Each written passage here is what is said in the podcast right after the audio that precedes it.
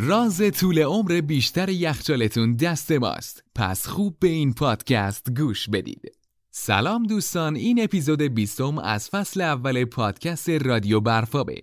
شما می‌تونید رادیو برفاب رو از وبسایت ما و تمامی اپلیکیشن های پادکست مثل Castbox، Spotify، Apple Podcast، Google Podcast و تمامی اپلیکیشن های پادکست گوش بدید. توی این مجموعه پادکست ما می‌خوایم نکاتی درباره استفاده صحیح از لوازم برقی، تعمیرات و نگهداری اونها رو با هم بررسی کنیم. این پادکست چکیده مقاله منتشر شده در وبلاگ وبسایت ما با نام علتهای خراب شدن یخچال چیست و چگونه باید آنها را رفع کنیم و می‌تونید مقاله رو به صورت کامل از اونجا مطالعه کنید. خب بیایید با هم این موضوع رو بررسی کنیم.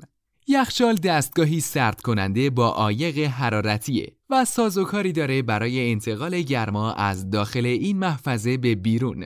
مشکل در جریان برق ورودی از مهمترین علتهای روشن نشدن یخچاله و همین پریز که دو شاخه به اون وصل میشه گاهی همه علتهای خراب شدن یخچال رو در بر می‌گیره. یکی دیگه از علتهای خراب شدن یخچال می‌تونه موتور یا کمپرسور یخچال باشه. این مورد از متداول ترین علت هاست و اگه موتور یا کمپرسور یخچال روشن نشه، یخچال عملاً بلا استفاده میمونه.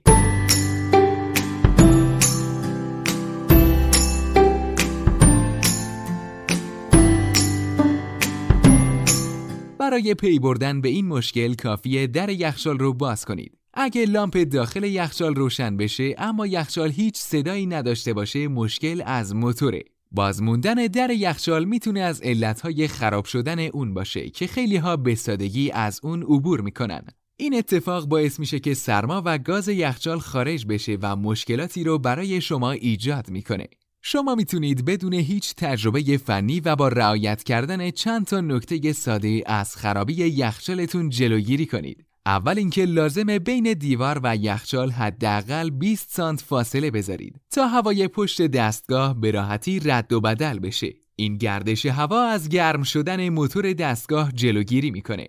مواد خوراکی و غذاهای گرم و آب جوش تو یخچال انرژی دستگاه رو هدر میده. بنابراین از این کار جدا خودداری کنید. در آخر از اونجا که همیشه پیشگیری بهتر از درمانه قبل از اینکه مجبور بشید به دنبال علتهای خراب شدن یخچال بگردید با رعایت یه سری نکات از اون مراقبت کنید و مطمئن باشید که یخچال شما به خوبی کار می‌کنه. شما تا به حال با کدوم یک از این مشکلات روبرو شدید؟ برای ما بنویسید. دوستان عزیز ممنون از اینکه همراهمون بودید. منتظر شنیدن پیشنهاداتتون برای بهبود پادکستامون برای کارهای بعدی هستیم. یادتون نره که ما رو می‌تونید در اینستاگرام با آدرس برفاب.co پیدا کنید و نظراتتون رو برای ما ارسال کنید و اگه این پادکست رو دوست داشتید با دوستانتون به اشتراک بذارید.